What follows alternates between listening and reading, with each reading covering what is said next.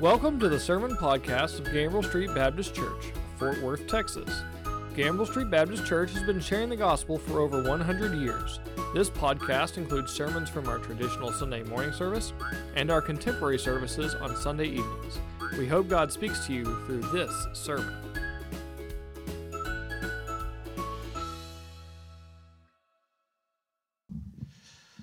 So, we're going to do a series this next year in the evening after we finish Ephesians. Uh, Let me give a, a, a bumper, not video, a bumper presentation in person. We'll finish this series um, in the middle of August, I think the 14th. And beginning on the 21st, we're going to start a new series, and it's going to be a Bible story series. About three or four years ago, we preached through the Bible, book by book by book by book. This time, what we're going to do on Sunday evening is we're going to tell the story of redemption from beginning to end in 49 weeks, with three weeks in between for uh, VBS, whenever that is next summer, and uh, for Christmas and New Year's off. But apart from that, it'll be 49 weeks. We're going to begin. Where do you think we'll begin? We'll begin at one tree and we'll end at another tree. We'll begin in Genesis with the tree of life, the tree of the knowledge of good and evil, and then we're going to end with the tree of life. And we'll talk about the plan of redemption using some of the main, the major stories of Scripture. Well, the reason I say that is tonight it's really something like that in a way, except in reduced, uh, uh, minimal form. The story begins with light and it ends with light, doesn't it? So, in the beginning, God created the heavens and the earth, and in the beginning, everything was without form and it was void, and it was the first day, and God said, Let there be light, and there was light. And of course, what he did was he created light without the sun, the moon, and the stars. Isn't that interesting? When does that come? Which day? Fourth day. Fourth day. How can there be light without the sun, the moon, or the stars? Well, we go to the end of the story. The end of the story in Revelation says there's not going to be a temple in our home in heaven, and there won't be a sun or a moon. There won't be a need for the sun because what? He is the sun, He is the light of the world. So it begins with light, it ends with light. In between, we've got light illuminating the pathway. Um, so we saw in Isaiah 60, arise, arise, sleeper. We're going to come back to that passage tonight uh, in Ephesians 5. And the picture of light in Isaiah. Another picture of light in Isaiah, of course, is uh, Isaiah 9. The people who walk in darkness will see a what? A great light. Those live in a dark land, the light will shine upon them. Where do we see that next in Scripture? It's in the temple, an expanded, well, a condensed version of this actually. It's in the temple, and an old man takes a little baby in his arms. And of course, the baby is who? Jesus. And who is the old man? Simeon. And what does he say? Behold, a light to the Gentiles, the salvation for the nations. And then when do we see it next? We see it next, actually, in, um, in Matthew's Gospel. We see it next in two places. In Matthew's Gospel, when John the Baptist is proclaiming Christ is coming. And then when Jesus heard that John was put in prison, he then went into Galilee and he began to preach. And he left Nazareth and he went to Capernaum. And that is to fulfill the prophecy of, as it turns out to be Isaiah. He went into the region of Zebulun and Naphtali to fulfill the prophecy of Isaiah. The land of Zebulun and the land of Naphtali by the way of the sea, by the Jordan, Galilee of the Gentiles. The people who were living in darkness saw a great light, and those who were sitting in the land of the shadow of death, upon them a light has dawned. So we have light at the beginning, we have light in the middle, we have light at the end. And of course, the other creation account that we have is in the beginning was the Word, and the Word was with God, and the Word was God. He was with God in the beginning. In him was life, and that life was the light of men. The light shone in the darkness, and the darkness did not comprehend it which could be taken a couple of ways. It didn't understand it, which is true, but another way of interpreting that verb is, and the light did not overcome it. And so we know that Jesus says to his disciples in John 8 and John 9 and John 12, I am the what? I am the light of the world. Whoever follows me will, will not walk in darkness. So, light at the beginning, light in the middle, light at the end, and he is coming again. You know, the world's kind of turned all upside down, hasn't it? There's a book entitled uh, The World Lit Only by Fire, or something like that. And it's talking about pre modern times when, and it's not just about fire and lights, but when everything was in darkness from four o'clock, five o'clock in the evening, whenever it was in the winter, maybe, until five or six o'clock in the morning, unless you happen to be wealthy enough to have oil for a lamp or candles. The world was lit only by fire. And it's against that background that we understand what Paul's talking about tonight. A land of, can you imagine? A land of, a world of darkness. Thy word is a, we heard the kids say it this morning, uh, lamp unto my feet and a light unto my pathway. You know this. You know that the only way that they could walk in a dark land was to tie around their ankles foot lamps that were filled with oil. How would you like to light your pathway that way? With oil sloshing around over your toes. it was a land filled with darkness. And of course, evil, evil, we typically think of evil habitating the darkness and good being in the light. But the world's kind of turned upside down now. What is the brightest spot on earth? I saw this on Jeopardy the other day, okay? It was one of those $200 questions, I think. What is the brightest city on earth? Observed from space by astronomers and measured by lumens and all that. Is it Los Angeles? Is it London? Who said it? Tokyo. No, not Tokyo. It's Las Vegas. How's that for a city of lights? A beacon of hope. you see what I mean? The world's kind of turned upside down. and, the, and the darkest place on earth, uh, uh, yeah, well, you know, I was talking about Iron Mountain. I imagine if you went down in the middle of Iron Mountain now and turned off all the lights, it'd be pretty dark. But the darkest place on the surface of the earth is an island in uh, the Canary Islands. Roque de los Muchachos. I have no idea whether I said that right, did I? Okay. It's in the Canary Islands. It's actually the Palma Island. It's uh, sitting up 7,860 feet above sea level, and it's so far away from civilization that only 2% of ambient light at night is there. So you might imagine there are a number of observatories that are on the top of that mountain. In fact, we live in a world of light pollution, don't we? World's turned upside down. 80% of the world experiences light pollution, and a third of the world cannot even see, and I think we're part of that third of the world, cannot see the Milky Way when you walk out at night. If I go out and look for stars at night, of course, I live right next to a whole bunch of streetlights. You know, I see maybe four. You know. But you go out to uh, Big Bend at night, you see more than two stars. You see more like what? 2,000 the world's kind of turned upside down. The brightest lighthouse in, the, in America cast a beam 24 miles long. Can you imagine that? What a powerful beam. Well, enough about light. This series is about walking worthily. We, we entitled it Walking Worthy.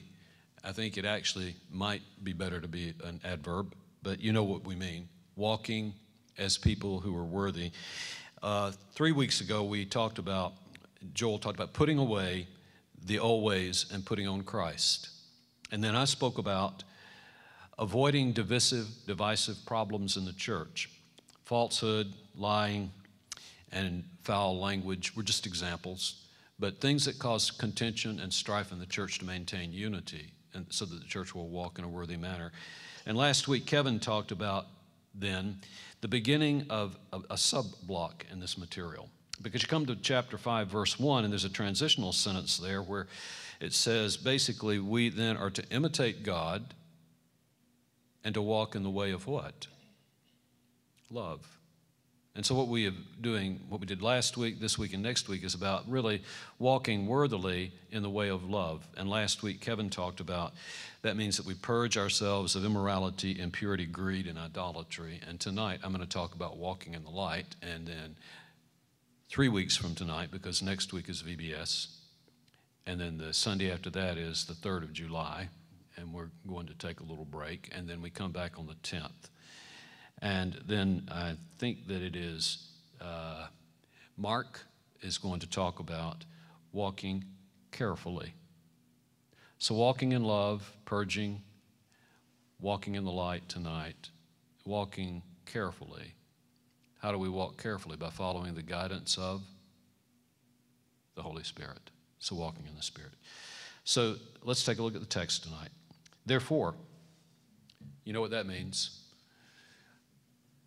Much of what we've said before, we'll talk about that in a moment. Do not be partakers with them. Who is them? Is that grammatically correct? Actually, it's who is they, but since it says them, then we'll say, Who is them? For you were formerly darkness, but now you are light in the world. Walk as children of light.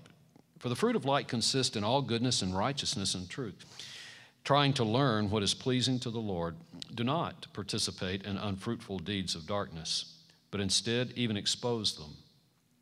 For it is disgraceful even to speak of the things which are done by them in, in secret.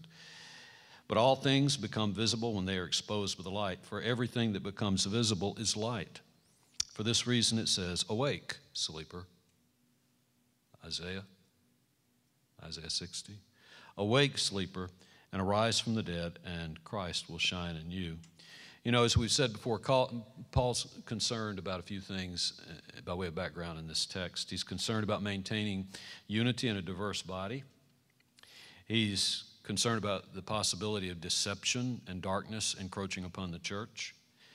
He is concerned about the need for Christian maturity, which we've already talked about, and then the con- constant threat of a return to pagan behavior.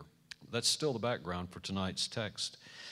And in this text, we see three or four things that God's telling us. The first of those found in verse 7 and the beginning of verse 8. Take a look at it. Don't participate. I mean, don't, what? What does it say? Don't partake then of darkness. So don't identify with darkness. Secondly, then positively walk as children of the light, the end of verse 8 and 9 and 10. And then we'll look at a third thing do not participate in darkness. Is there a difference between not partaking in the darkness and not participating in darkness? There is. And then finally, he speaks in verses 13 and 14 about Christ's light and how Christ's light brings light and life. So, first of all, in verses 7 and 8, therefore do not be partakers with them, for you were formerly darkness, but now you are, the, are light in the Lord. This word partakers, you know, when we think of partaking, we think of going to Thanksgiving dinner and partaking. We think of taking something. We think of maybe eating something or receiving something and grabbing something. That's really not what this verb means here. It could involve that kind of activity, but it's really talking about identity. It's, it's talking about um, uh, not identifying with. So don't identify with darkness, um, with them, it says here. Uh, the word participate or partake here means to associate with. So don't associate with darkness. And don't associate with those who are doing dark works.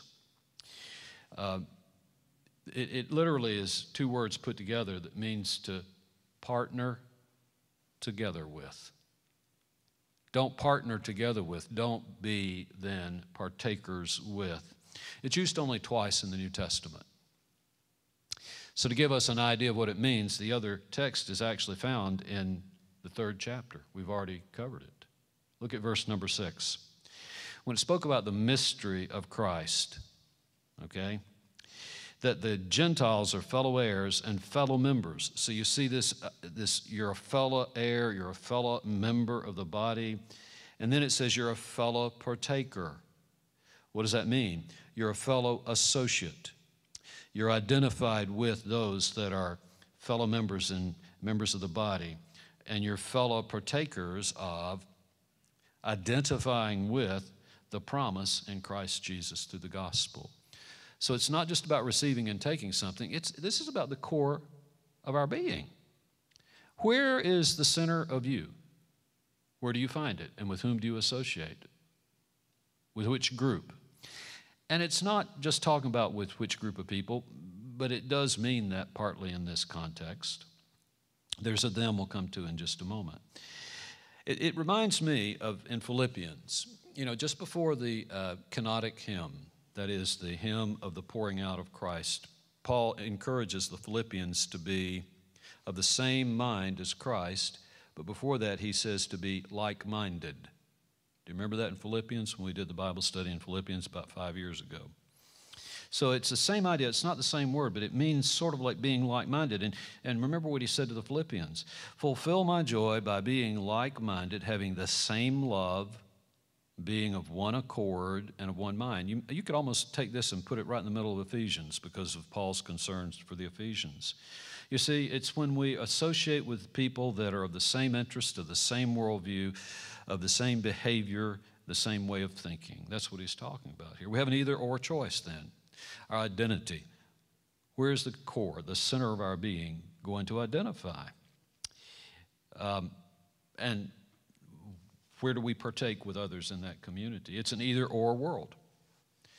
We either choose to be members of the world we're in the world, but are we? You know the question I'm going to ask? In John 17, we're in the world, but we're not what? Of the world. Yeah.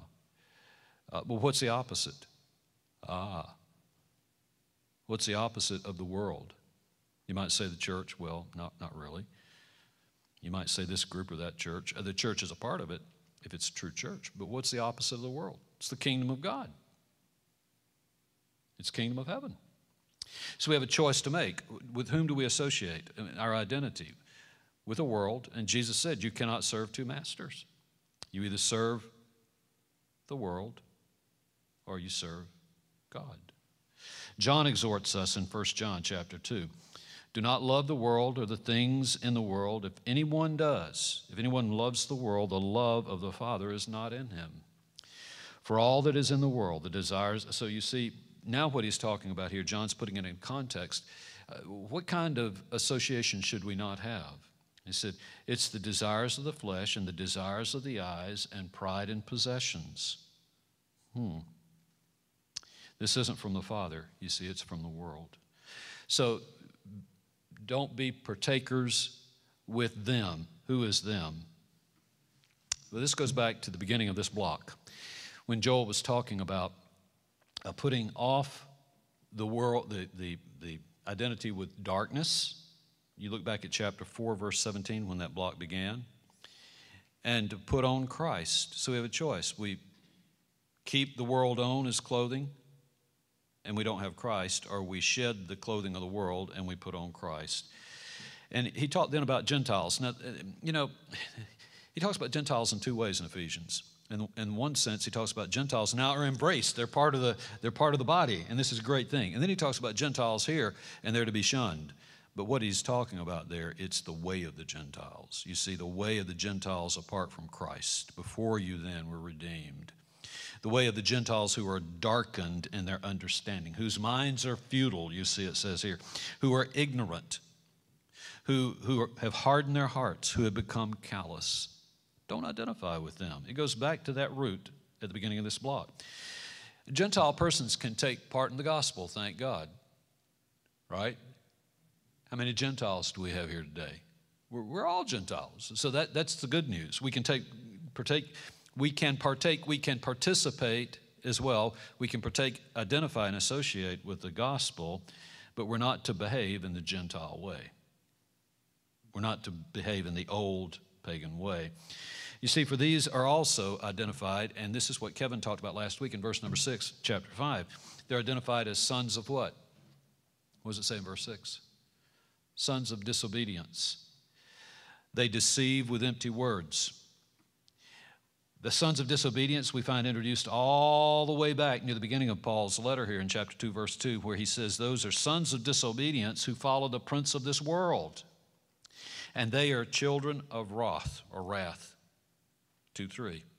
And he repeats that again in 5 6. So, what he's saying here is don't be a part of that darkened world, that Gentile world that is composed of sons of disobedience that are children of wrath. The reason why? We either identify with darkness or we identify with light. There's no what in between. There's no gray in between. One or the other. We've made a commitment as Christ followers, Paul's saying. And when we do this, this means that we leave the darkness and we follow who? Jesus, who is the what? The light of the world. And if you follow me, you will no longer be in darkness, he says. Think about that. I said this a couple of weeks ago. Jesus says, I'm the light of the world. Whoever follows me will not walk in darkness, but will have the light of life. That is a great promise. It's also a command. Okay? The promise is if you're following me, you're not going to walk in darkness.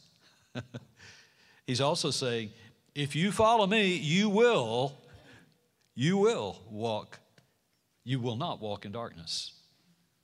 I think it's as much of a command as it is a promise. Uh, the Reverse of that is if we're walking in darkness, then there's pretty good evidence that we're what? Not following Jesus. So, because we're children of light, we don't walk in the darkness, we don't then uh, partake of it. Instead, we then are light in the Lord, he says. We believe in the light, John 12 tells us. Jesus says, If you believe in me, if you believe in the light, then you may become children of light. Actually, the original says sons of, but you know what it means be children of light. Second Corinthians chapter 4, Paul tells us, we then have the light of the knowledge of the glory of God in Christ. So we become children of light, and then we have the light of that knowledge of Him, and then we become children of light in 1 Thessalonians 5. Children of light and the day, not children of darkness and the what? And the night. And of course, Jesus' great uh, statement in the Sermon on the Mount we're, we're not only salt, we're what? We're light. You are the light of the world. Therefore, put, don't hide your lamp, don't hide your light. Do what? Don't put it under a bushel. Put it on a lampstand so that it might shine in the house and everybody will see it so that they can praise you. No. So that they what? Glorify your Father who is in heaven. So we've chosen to be that. Then he says, secondly, therefore walk as children of the light. For the fruit of light consists in all goodness and righteousness and truth, trying to learn what is pleasing to the Lord. Fruit is proof of two things, I think, here. Fruit is proof of genuineness, and fruit is pr- uh, proof of productivity. What did Jesus say at the end of the Sermon on the Mount? He's talking about false prophets, and he says, You will know their what? You will know them by their fruit. You don't gather grapes from thorn bushes and you don't gather figs from thistles. You get thistles from thistles and you get thorns from thorn bushes. You get grapes from, I was going to say grape trees. you go to grapevine, you don't get grape, you don't get grapes, you get the fruit of the vine and grapevine, don't you? Yeah. Uh, so you, you go to grapevines to get grapes, and you go to fig, is it bushes? Uh, trees. Thanks. Um, so it's a proof of genuineness, isn't it? Fruit. It's also uh, an indication of productivity. This idea of fruit means being fruitful, bearing good fruit. And he's talking in the next verse, verse number 11, he says, Don't produce unfruitful deeds. So here's the contrast. You, the fruit, you see, of light is this. So you're to be producing the fruit of light and not the unfruitful deeds, in verse number 11. This fruit consists of what? Uh, and, and, by the way, Jesus also said, "You'll you'll know the, the, the fruit, whether it you'll know the tree by its fruit, whether it's a good tree or a bad tree." This fruit consists of three things goodness, righteousness, and truth. This word goodness is what we find in the fruit of the Spirit. It's the sixth aspect of the fruit of the Spirit faith, love, joy, patience, goodness. And that word goodness that we use in English isn't the word here, it's actually the next word. Goodness, kindness is what is meant here. There are two dimensions to the word. This goodness uh, is built on the word that means to be pleasant, to, to be attractive, to be beautiful. And it has two dimensions. There's a spiritual posture about goodness that is an upright heart, a good heart, a steady and upright heart. And there's an attitude about it, and it's kindness. So if we're producing the fruit of the light that is goodness, we are morally upright before God, blameless. And even when we sin, we're forgiven. But we endeavor to be upright morally. That's the posture. And the attitude with others is that we're kind. We don't, we don't use the kind of abusive language that was spoken about earlier in chapter 4. We don't use decep- deception. Righteousness is the word for integrity, and it's built on the word for being right before God. It is the, the attitude and the quality that makes us acceptable to God. We don't make ourselves righteous, God makes us righteous. And coming into the light, He cleanses us and He makes us right before Him. And therefore, we bear that righteousness with integrity to other people. And truth, it is what it is. What is truth? Truth is reality.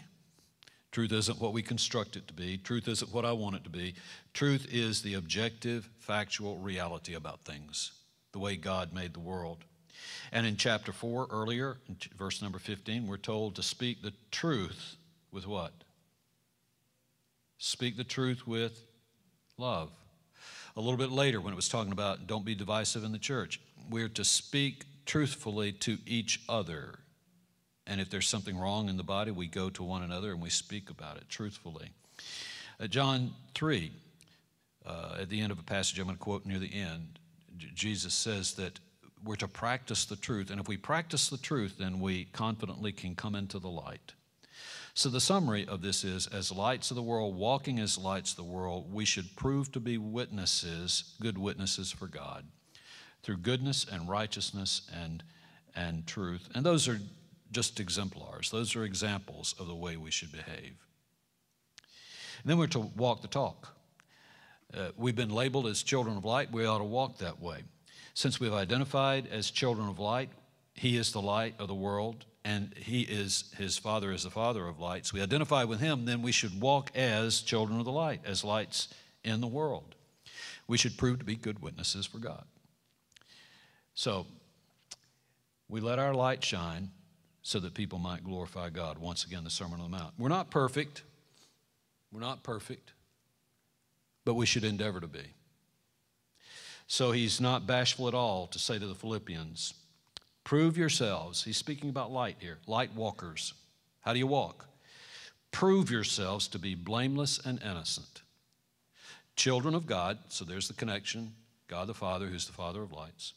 Above reproach in the midst of a crooked and perverse generation, among whom you appear, here it is, as lights in the world.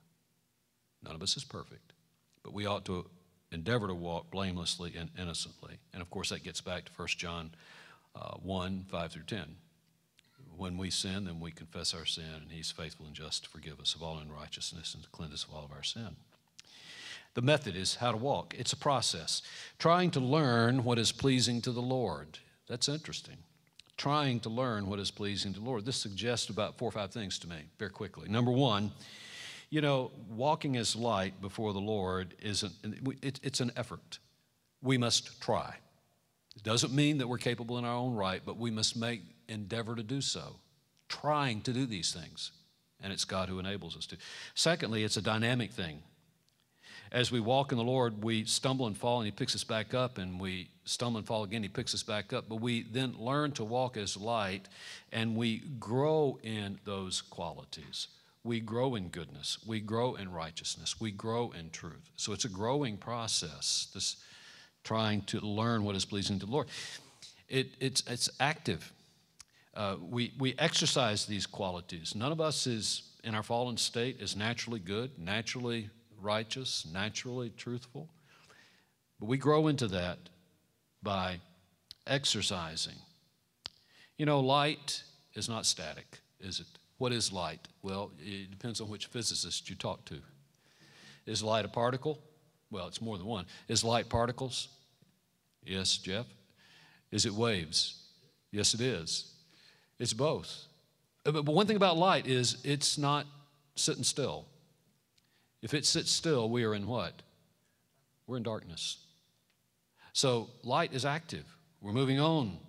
We exercise. If we don't, and I'm going to use a mixed metaphor here, if we don't exercise, then, shift of metaphors, if we don't exercise those muscles, they do what? They atrophy. So, this walking in light is an effort, it's a dynamic growing process, it's an active process moving, it's relational. It says to learn. It doesn't say to learn the principles of, although we do that. We take the Bible and we learn the principles from the scripture, but they point to Him. We learn, the, the, the goal is to do what? It's to please Him. Paul says in 2 Corinthians 5 whether I'm absent or whether I'm with you, whether I'm absent or whether I'm at home with the Lord. My goal, my ambition is to do is to please the Lord. So how do we know how to please the Lord? Well, we have the word that tells us how to do that, which is filled with principles. But it's not only that. We need to remember it isn't our satisfying the Bible that is the point. I, I did not diminish the importance of Scripture when I said that, I hope, in your mind. It is a guide for us to please Him. And we follow everything that the Word of God says. It is our perfect, infallible guide. But in so doing, we look through that Word to the living Word to please Him. That's the goal. It's relational, is the point. And that helps us avoid legalism. I think we talked about this morning. And then uh, finally, it's discipleship you know this walking as light is it's a discipleship learning process we talked about that this morning we are taught by the word we're taught by examples of others who are walking in the light and then we do what we go out and we walk and people see our light and they not only glorify the father but then they ask us why are we doing that and we teach them and then, next to last, do not participate in darkness. So, this is different than partaking in darkness. Participating in darkness, verses 11 and 12. Do not participate in the unfruitful deeds of darkness, but instead even expose them. We talked about this two weeks ago. Sometimes we do have to expose dark deeds in the body. We go one on one at first, two on one, and then if they will not respond, then we bring it before the church. This is one of the problems, folks, that we have encountered in the convention over the past 40 years we have not been brave enough to confront evil in our midst.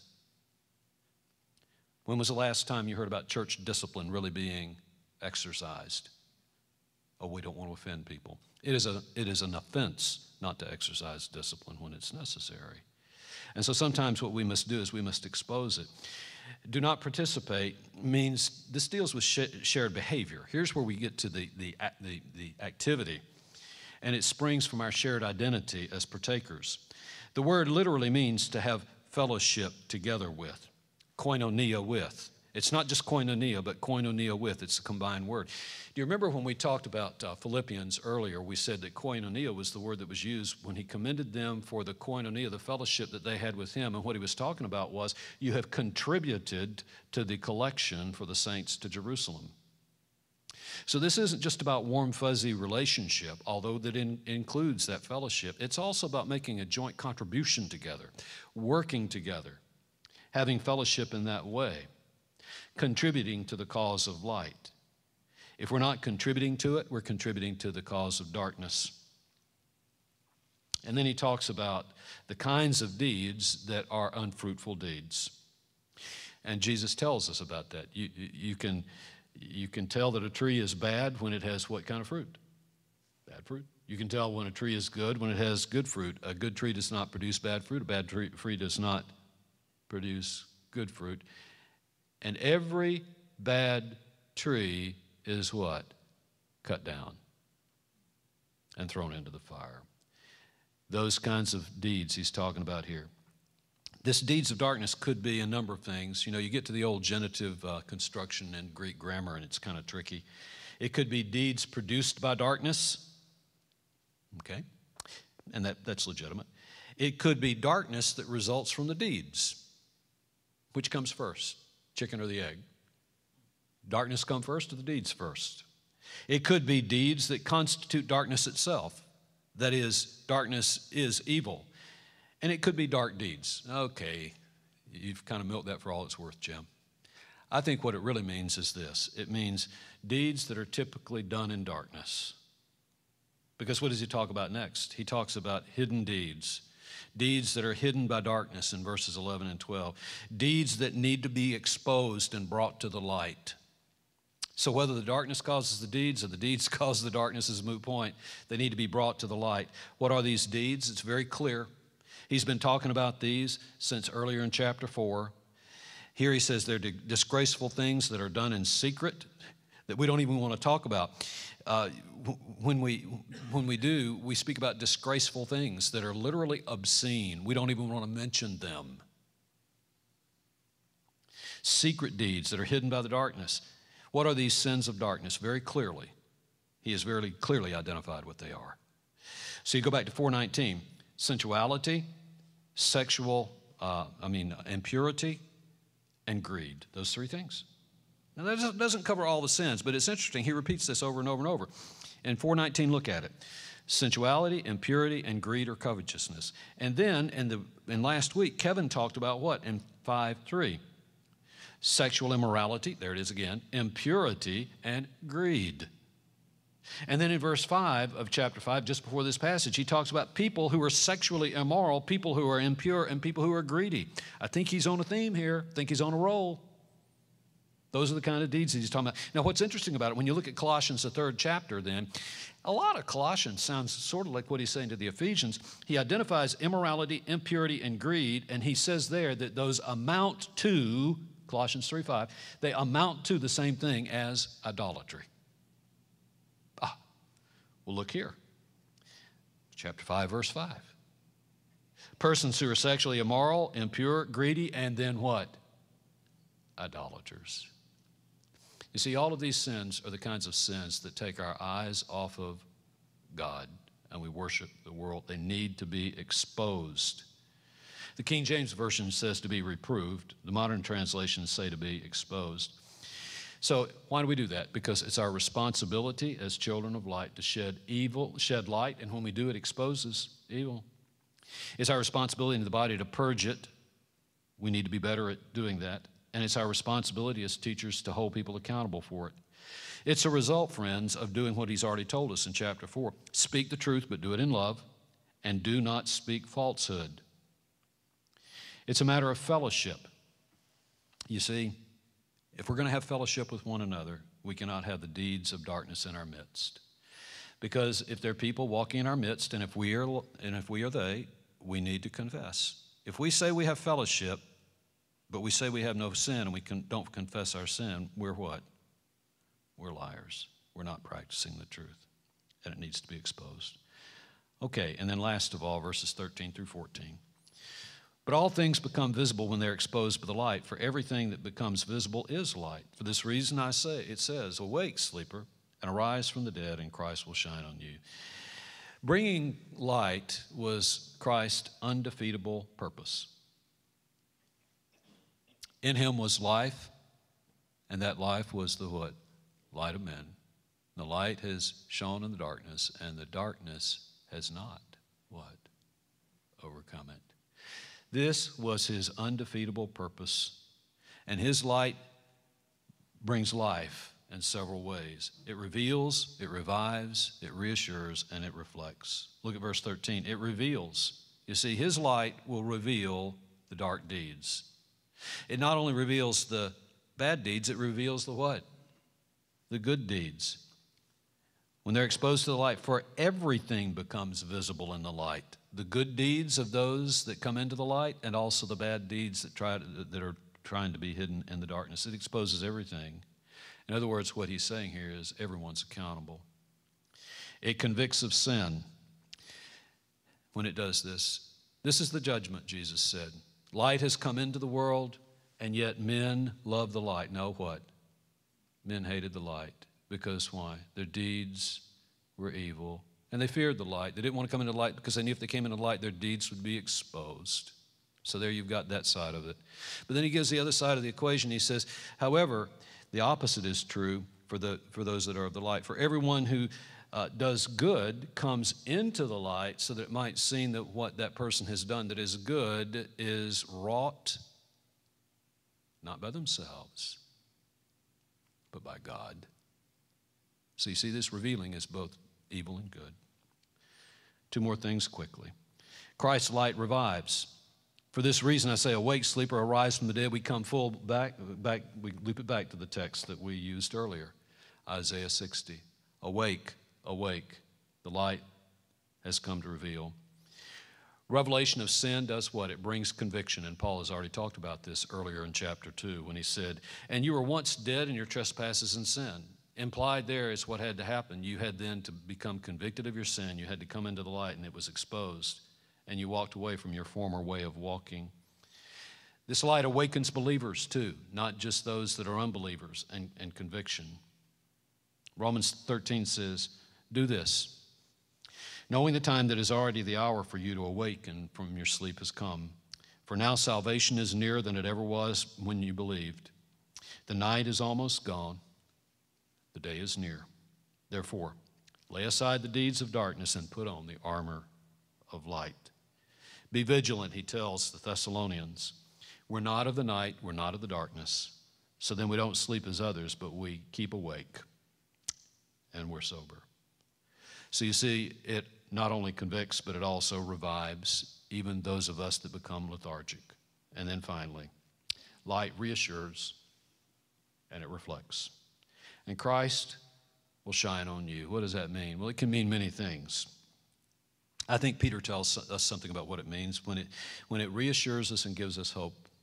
When we walk into the light of Christ and He shines upon us, when we come together in worship and we celebrate together as a congregation, when we hear anthems, was it an anthem this morning? Uh, I've got peace like a river. I've got joy like a what? Was it a mountain? Fountain, yeah. And it, we have peace, love, love. What was the What was the one that was the mountain? It was an ocean, and then I thought there was a mountain in there. Yeah. When we celebrate, when we celebrate, whatever it was, okay.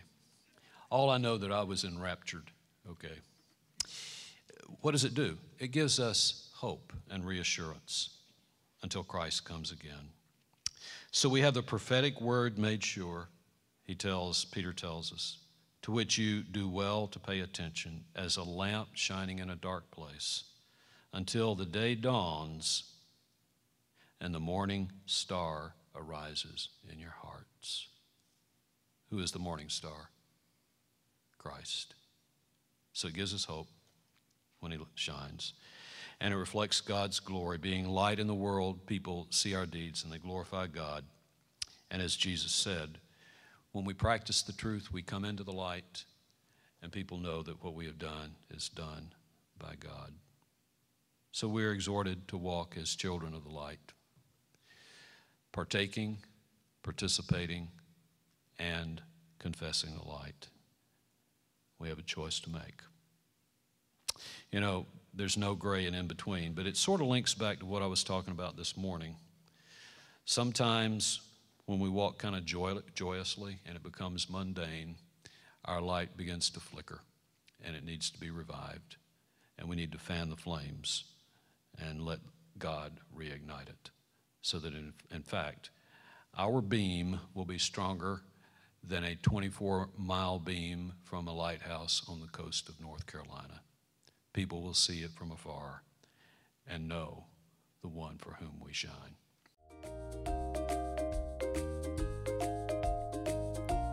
Thank you for listening to this episode of the Gambrell Street Baptist Church Sermon Podcast. If you have questions, we would love to speak with you. Please call 817 926 1785 to speak with a minister. If you live in or will be traveling to the Fort Worth area, we would love to have you visit. Gambrell Street Baptist Church has six church goals to reach the lost for Christ, to learn more about Christ, to touch the city through Christ, to train leaders to serve Christ, to embrace the world with Christ, and to build strong families in Christ. Please join us for our next episode.